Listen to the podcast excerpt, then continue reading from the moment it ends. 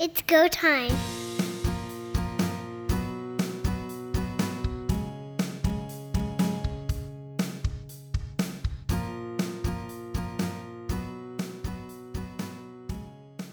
Welcome to Third Down Gamble. I'm Don Charbon along with Heath Graham. And as we continue through this off season, the uh, biggest signings, if you want to call them that, have been more in the coaching realm Saskatchewan, Hamilton, Ottawa. Let's go to Hamilton first off. We've got that shuffle that we referred to last week, where Orlando Steinauer now becomes the president of football operations. That puts Scott Milanovich in charge of the football team. He'll be the offensive coordinator as well. And of course, that means there's going to have to be something decided about their quarterbacking. We touched on it briefly. Let's get into it deeper. Taylor Powell was the guy that got most of the snaps in 2023 for the Tiger Cats. And for a rookie that came in on May the 17th, literally walked off the bus and walked into the camp and within was week seven that uh, he started because of injuries to other quarterbacks. There's going to be some interesting activity in Hamilton with the quarterbacks in this offseason. High praise from Scott Milanovich, who is a very much a quarterbacks coach. He has mentored and, and developed some outstanding quarterbacks in the CFL. He seems very high on Taylor Powell. Powell did come in in a relief situation in a tough spot and settled in nicely, kept the Tiger Cats in that playoff hunt uh, throughout the season. So a lot to build on there. The other side of this coin with the quarterback situation in Hamilton is Bo Levi Mitchell. He showed some frustration and made some comments after the playoff loss. So there's definitely some tension. He has admitted that he and Milanovich have butted heads in the past as well. The one interesting part of this whole equation is Taylor Powell didn't dress in that playoff game. It was Matthew Shiltz and Bo Levi Mitchell. So new coaching philosophy coming into play with Milanovich and a lot of moving parts in that quarterback situation. Exactly. And getting back to that playoff loss in Montreal, the quote from Bo Levi Mitchell after the game was if you're not playing your highest paid player on the team in a playoff game, I don't foresee myself probably being here. That certainly was a little bit of a shot back towards the team because he was clearly frustrated that he only saw 636 of the game came in in a very difficult situation Bo Mitchell, he is one of those types of people that he's at alpha. He is a guy that likes to be in charge. He likes to know what's going on, and he wants to be the guy that you can reach out to and say, "You're the guy. I need you going forward." He, he at that moment, I'm sure, was frustrated because maybe that role had been taken from him, and not knowing what to make of it, and the anger, of course, of losing a football game, compelled him a little bit to probably say something that maybe in hindsight he didn't want to, or maybe in hindsight he had to. He's somebody that didn't shy away from his emotions and what he felt in that moment. It's hard to read between the lines here. Obviously, with a new head coach going in, there's going to be some change and some some philosophies that he believes in. We know Orlando Steinauer is still involved in the front office of the Tiger Cats, but this is now Milanovich's team to run as the head coach. And although Bo Levi Mitchell has made some comments saying that he does want to be in Hamilton, he has also admitted that he has butted heads in the past with Scott Milanovich. The little bit of reading between the lines that I can see right now is Matthew Shiltz is probably not in this equation at all. Taylor Powell definitely will be, and it's a matter of how and where Bo Levi Mitchell fits in. If he is still a marquee starter in this league, he needs to show that coming into camp if he's still around at that point in time. Or if they have some of these offseason discussions, they may look at Mitchell not being part of the equation and start looking at where else they can develop some more quarterbacks to back up Taylor Powell as he would likely then move into that number one role. That's an interesting take on all of this with Milanovich, you know that he prefers to have a guy that he can trust, that he has great communication lines with.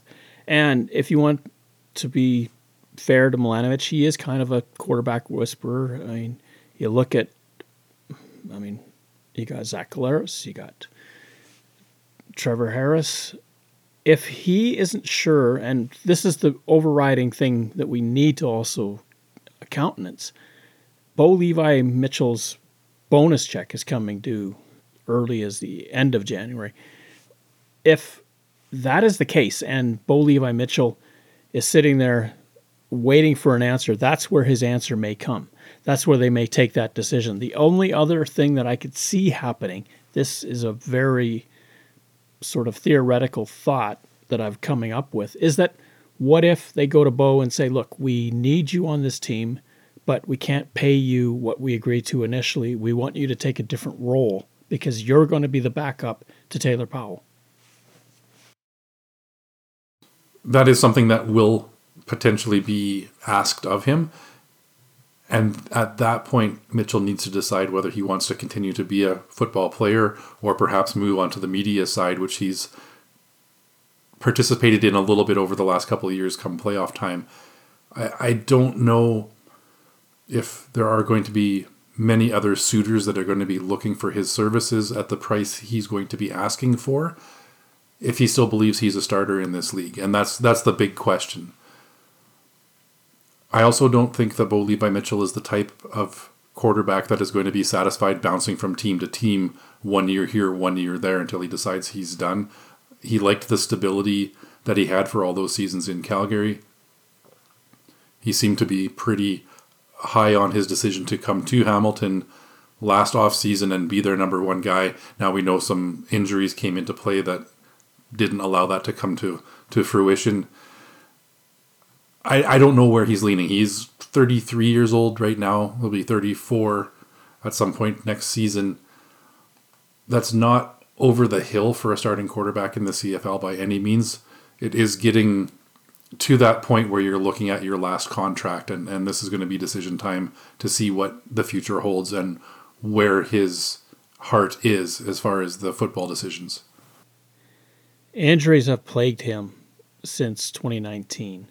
And that has been the biggest hill that he's had to climb is getting back on the field. And it's often said the most important ability you have to have is availability. And he has not had that in the last couple of seasons. Whether that means that maybe his career is closing on a note that he didn't want, and I'm sure not many would have expected, or that there is an opportunity in Hamilton, but it has to be in a different way. Or the third thing is to look at take that contract and move it to another team. Who I don't know would want to eat that contract. And that's the biggest problem Hamilton has. When you sign someone for big dollars and it may not be working out, you're in a tough spot.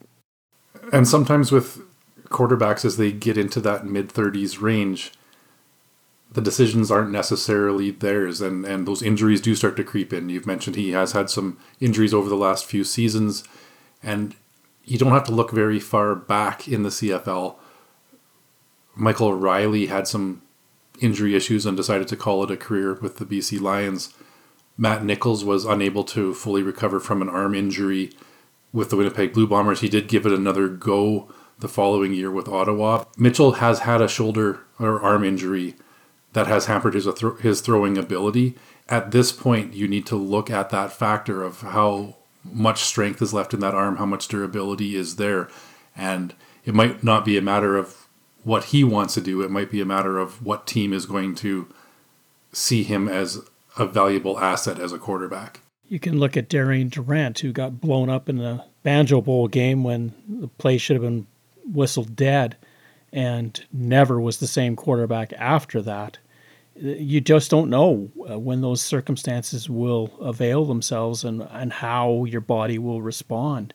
For Bo Mitchell, I'm sure the most frustrating point was that game against Ottawa, where he sent out to, for whatever reason, go forward from their two yard line, and Jovan Santos Knox comes over the top and inadvertently breaks his ankle and sets him back again in the 2023 season. If Mitchell doesn't get hurt on that play, what does the 2023 season become? It's a question that we, we can't answer. We can speculate, but unfortunately, we, we don't know the direction it would have gone. We hadn't seen a lot of Bo Levi Mitchell in game action to that point in the season either. It was his first game back from injury. Uh, again, I think the jury is still out on how healthy he was all season and what his his capabilities were. Now you're looking at a, another question mark, and I, I think we can agree on this. It would not come as a surprise to either of us if that contract is terminated prior to his bonus being due early in 2024. There would probably still be some buyout capital that would have to be thrown in if the Tiger Cats wanted to move away from Mitchell because of that guarantee that you now get if you sign a two or more. For Taylor Powell, with that endorsement, it's got to be gratifying in a sense because you came out of nowhere and of the rookie quarterbacks, you could rate him one or two versus Tre Ford in Edmonton. Down the road in Ottawa, new offensive coordinator Tommy Condell has thrown a lot of praise towards Dustin Crum, saying that he's a guy that wills things to happen. So it sounds like Condell is pretty high on on Crum at this point. What are your thoughts on his comments? So many times when new coordinators come in, new head coaches come in, they won't make any sort of allowance to say, ah, this is my guy. We're going to go with him. And partly because they don't know the person. Dustin Crum, I don't know if it was his fault that the team went 4 and 14. I really thought that there was a lack of creativity on offense. The defense was okay, but it wasn't Crum himself that made the uh, Redblacks worse. With Tommy Condell, he's a, not a quarterback whisperer.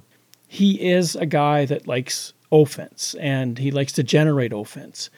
He's a more of a side to side attack guy, but as we saw when Dane Evans had his career year in 2019, Evans had the option to go down the field and he did it.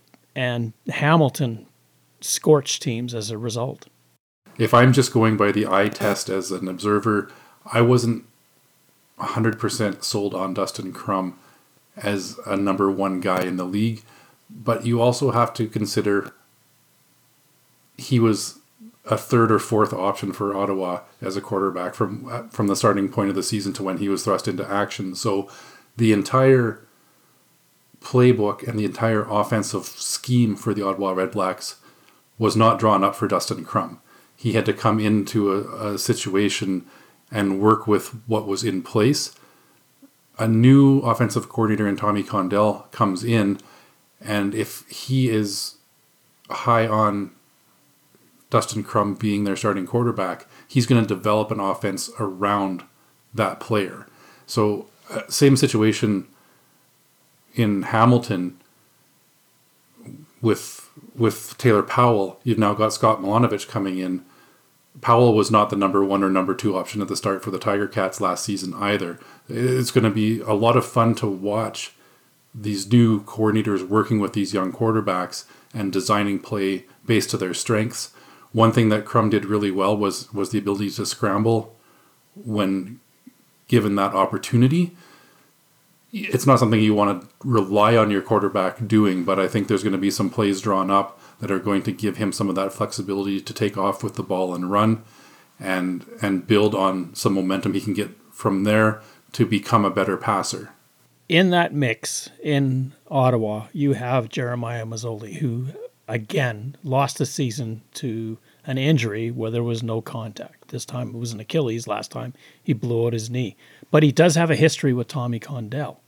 And that is significant. And here again, we may have a situation where the coordinator or coach might look at the veteran quarterback who's making the bigger dollar and say, look, can you work with us, coach him up, help us get him to a better place so that we can run more of the offense that we want to run?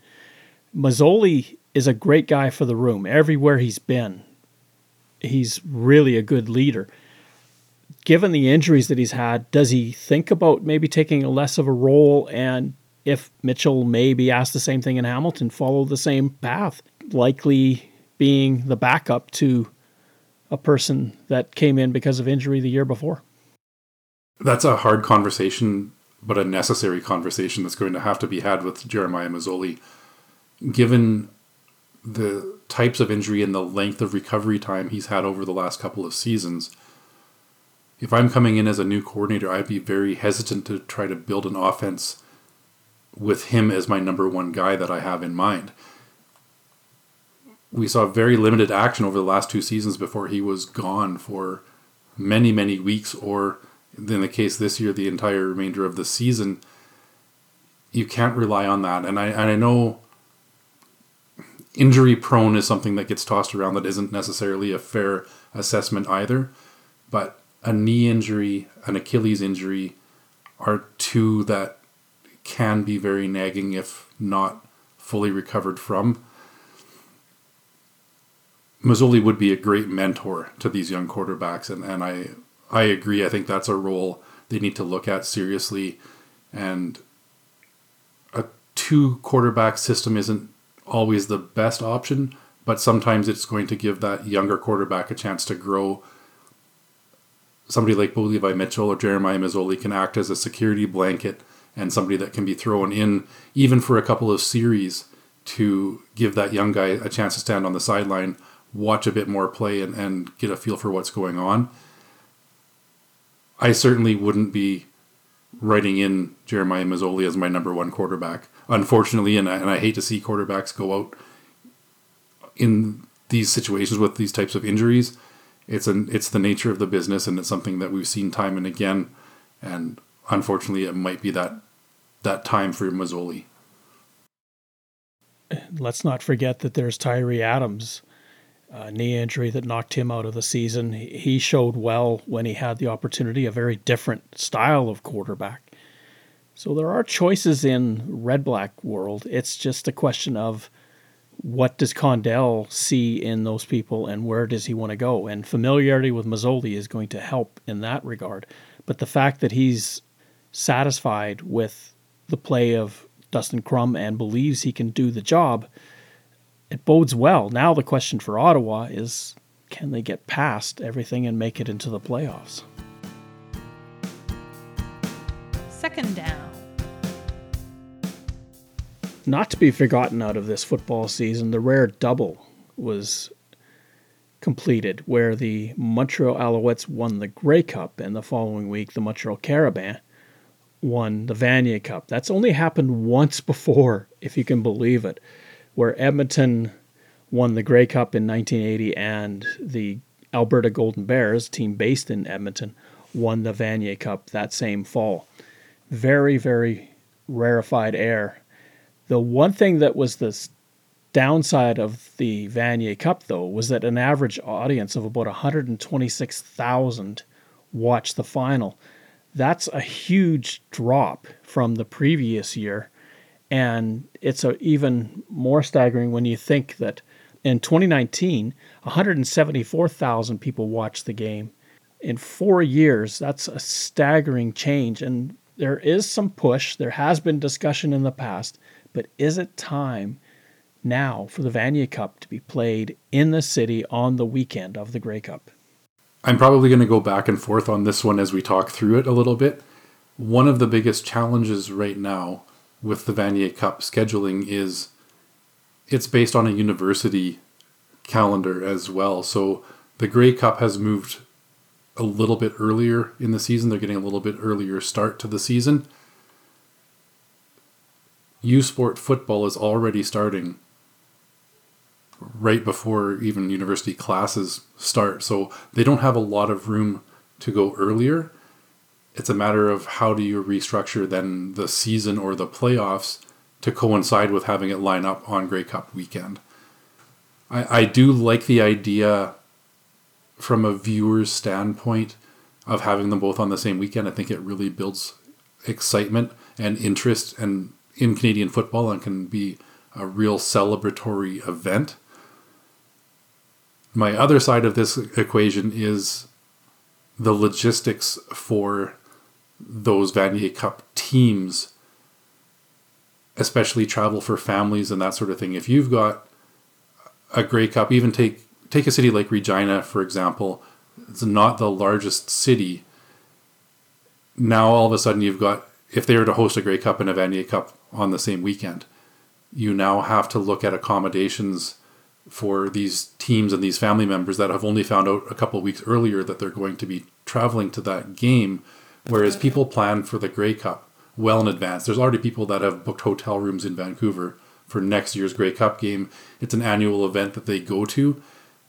It's a it's a tough one to kind of cram everything into one host city.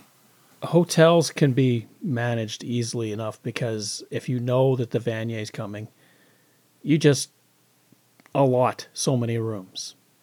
And you do that ahead of time just like any other major event they including the teams that come to the Grey Cup. They have to do the same thing.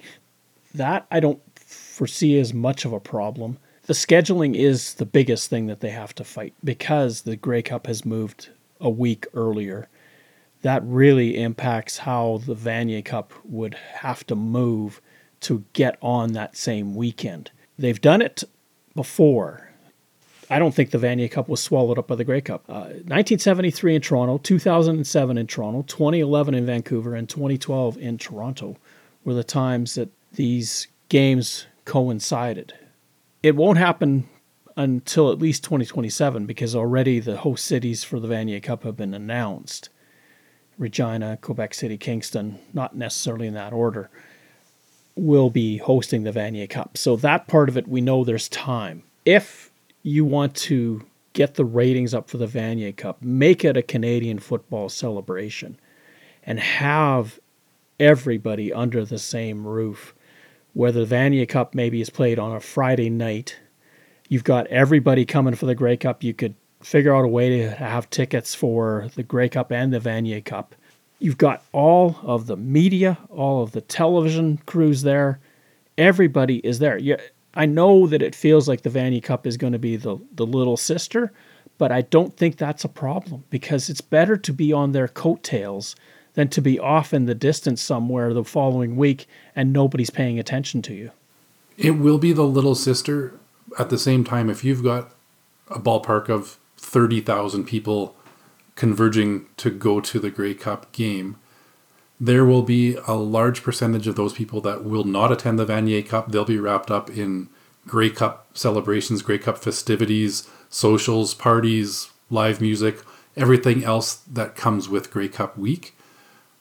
But even if you funnel off 10% that will now be going to the Vanier Cup on top of the other people that are already supporting the Vanier, it is going to increase attendance, increase revenue, for a TV viewer as well, it's an opportunity to take in both of those championship games on the same weekend. Viewership wise, it would be a spike for the Vanier Cup as well. So there are certainly some challenges, some logistical issues. Growing that little bit is a big deal for U Sports and, and for the, the revenue and support that the Vanier Cup can get. U Sports to me, especially football, well, you can name almost any sport in U sports, to be honest, is undervalued, underappreciated, and clearly not in the forefront of the Canadian media. You cannot go on a Saturday afternoon to any of the major networks, other than maybe CBC, if they've got room for it, and find a game, whether it's basketball, volleyball, whether it's track, football, soccer. And that to me is a shame U Sport football is easily as exciting as NCAA. The only thing it lacks is 100,000 people at the game. Laval draws 20,000 per game. Saskatoon draws 10. They make enough noise. It's just that optically it looks a lot different because the production values for NCAA are through the roof because of the money involved. And unfortunately, U Sport can't compete on that level. If the Vanier and the Grey Cup are on the same weekend, then you get more buzz. And I think anytime you get people talking about you, it helps you in your marketing and your growth. Third down. Biggest signings so far have been in Montreal, where they have extended several players. We mentioned Cody Fajardo, Darnell Sankey's now back, Mustafa Johnson is back, and their Grey Cup hero Tyson Philpot has signed a contract extension. Shawn Lemon, another one to add to that list of people that the Alouettes have signed. So they're already trying to shore up the shelves as we head into the winter. So let's go to the the British Columbia Lions, team that finished second in the West. Where are their biggest priorities in the offseason? Looking at the roster and, and the list of free agents, I believe there's some necessities on defense that they need to get back, namely the linebacking duo of Josh Woods and Ben Hladik. Hladik being a national, Woods being an American, are, are two stalwarts on that defense that are worth investing in, as well as outstanding defensive player of the year, Mathieu Betts. He's somebody else that they need to lock up. On the offensive side of the ball, if healthy and fully recovered from his injury, Keon Hatcher is such an important part of that receiving core. He's a must have to bring back. I can't argue with any of those choices. Uh, maybe on the offensive line, Philip Norman is a huge get for them. Uh, Nick Usher, I'm curious to see if they're really going to stay with him. The other one that is on this list that I think is moving on, and that's Lucky Whitehead don't see him as being a lion in the future, namely because they just seem to move away from him in their scheme. And if that's the case, then that probably means you're moving on. Lucky Whitehead is a bit of an enigma. It almost seems like the Lions weren't 100% sure what to do with him this season. He had a, a great first year with the Lions in 2021, a decent year in 2022, and then underutilized this year. He's a guy that can be very dynamic on returns and as a deep threat in the receiving core, but seemed to be a bit of the odd man out. I, I agree with you on that one. I don't know where the future is for Lucky Whitehead. There were some rumblings throughout the season with some of the social media posts he made as well that maybe things weren't fully working out there. It might be an opportunity for him elsewhere in the league, but it would not come as a surprise if he's not back with the BC Lions.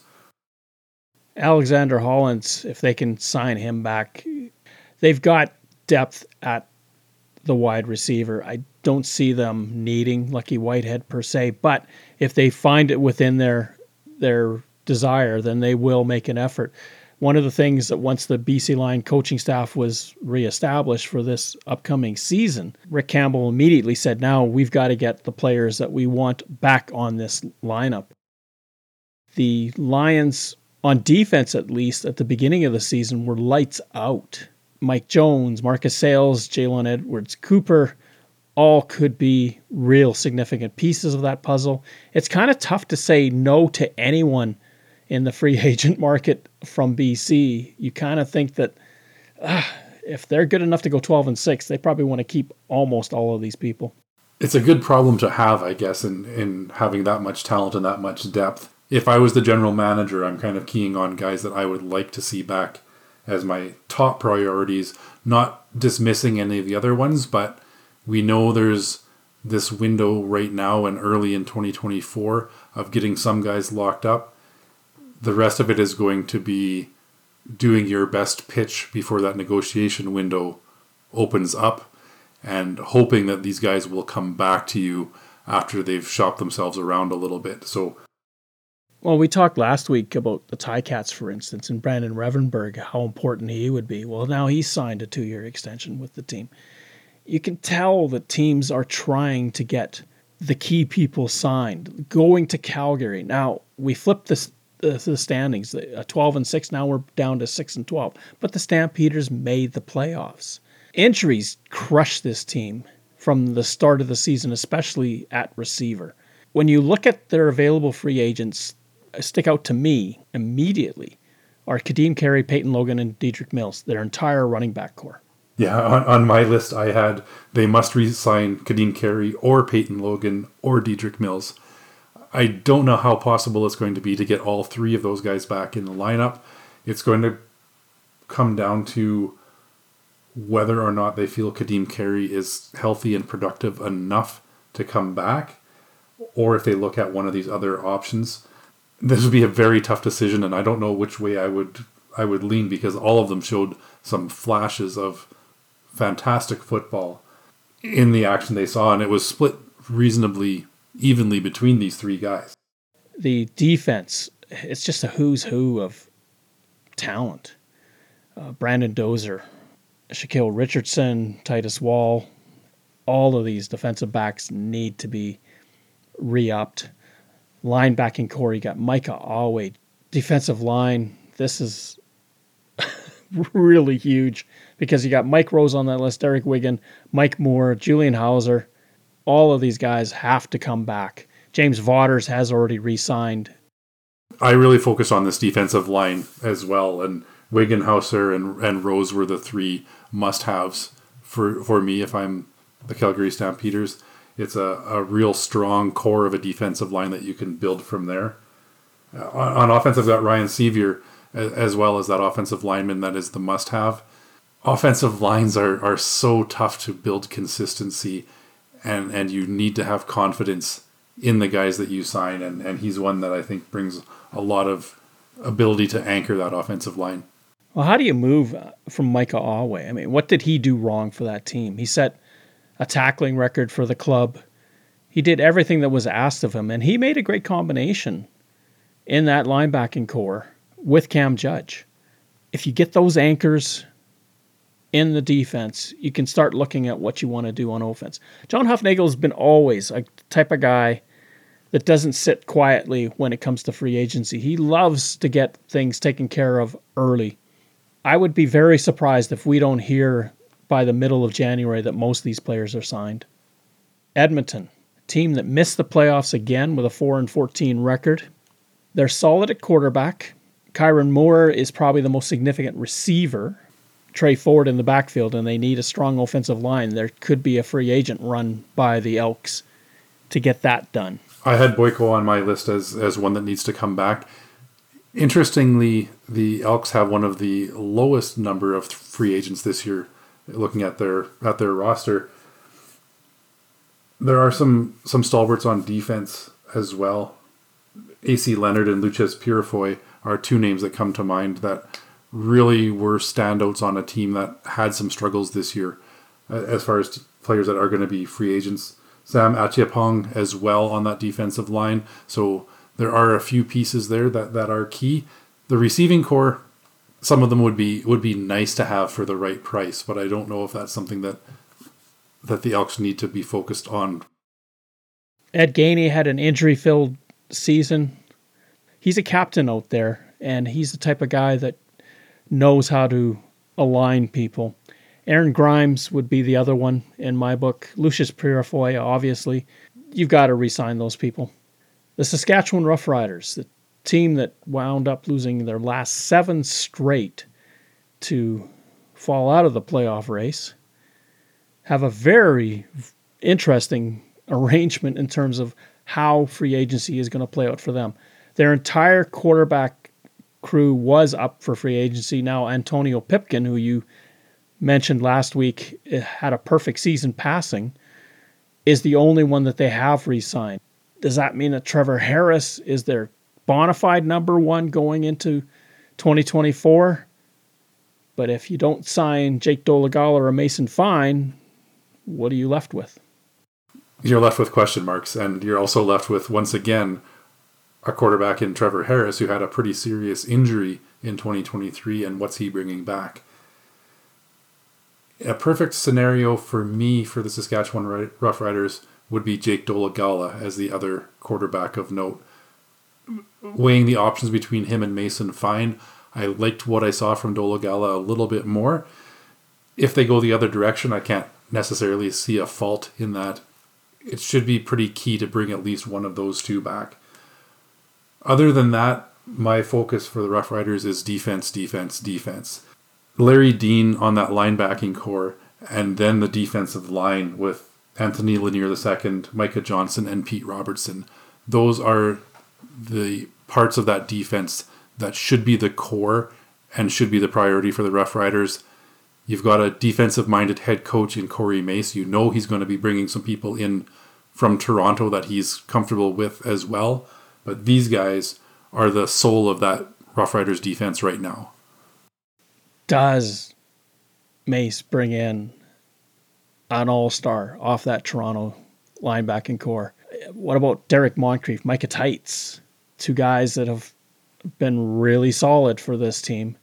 Defensive backs, I think they are pretty much going to turn their defensive backfield over. I don't see much in the way of this coming back. They will sign a couple players for sure. Um, Nelson Lokombo, I would be thinking he would. Tremaine Washington, probably the others. Out of CJ Reavis or Amari Henderson, probably they'd be interested in one of the two, but they are signing as we speak more defensive backs. And as they do that, I would think that they're trying to turn that core over because they got lit up last year. Pretty confident to say that Nick Marshall is not going to be back. Mario Alford, kick returner.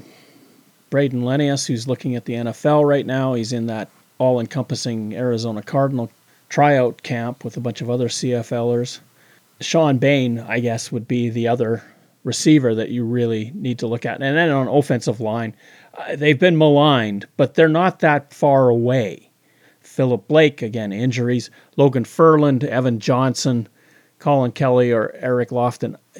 I think you have to bring them all back because another year together, they're just going to get that much better. And this is what we spoke of a little bit with the offensive lines is you want to build that continuity.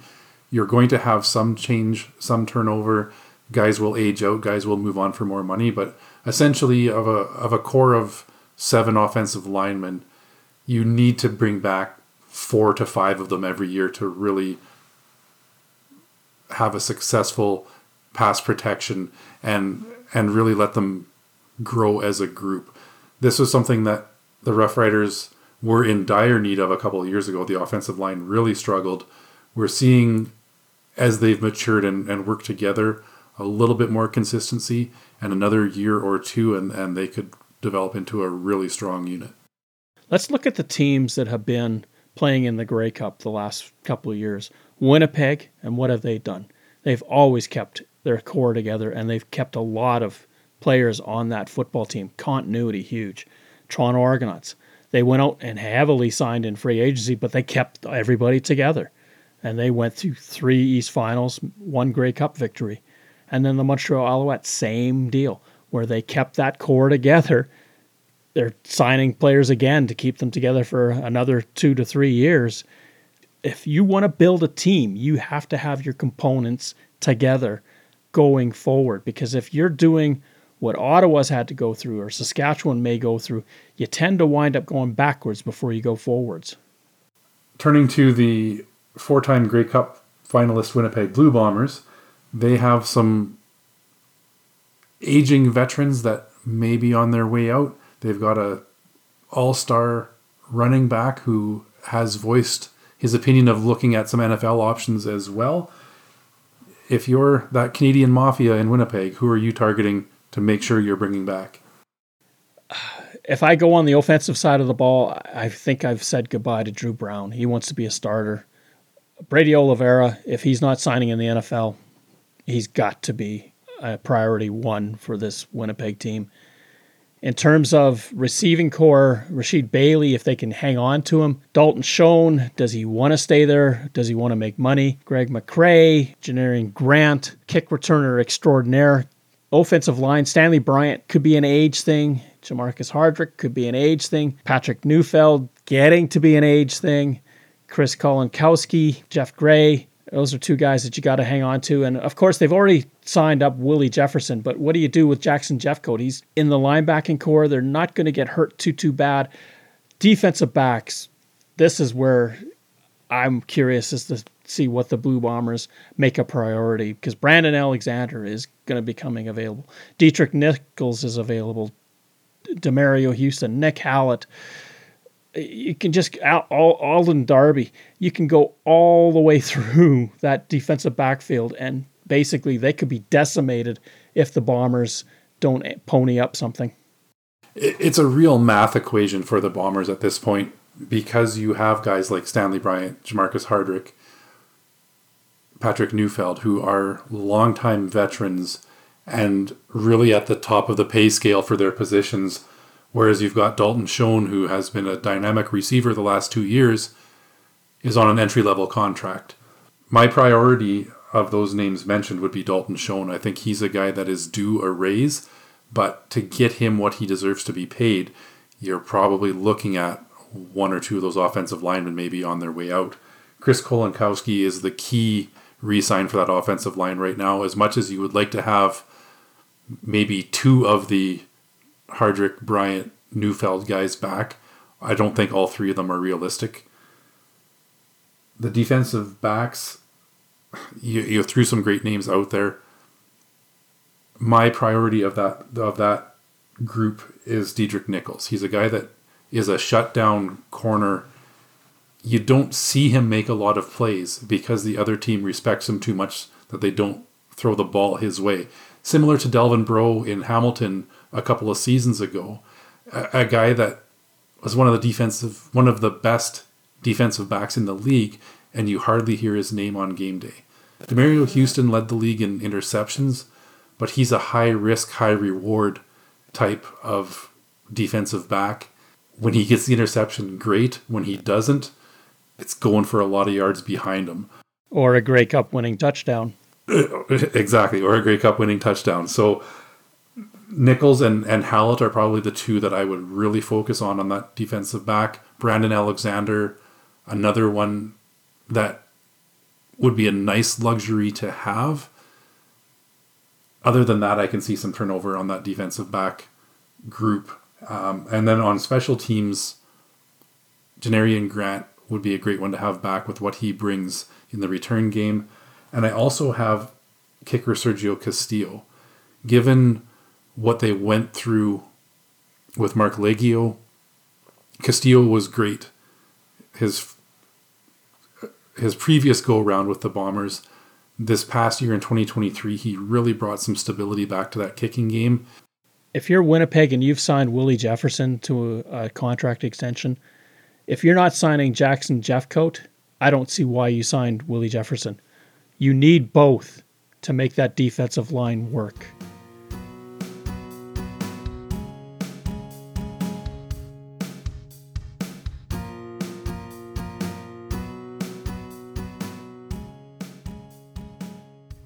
For listening to our show.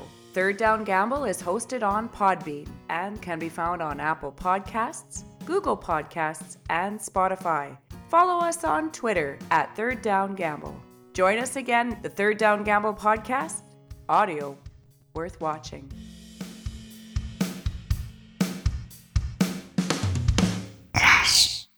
Third Down Gamble uses the expert resources provided by Canadian Football League player and game statistics for analytics, game notes, and statistics, and 3downnation.com for news, insight, and in-depth analysis. Please visit cfl.ca and 3downnation.com for the most up-to-date information on the Canadian Football League.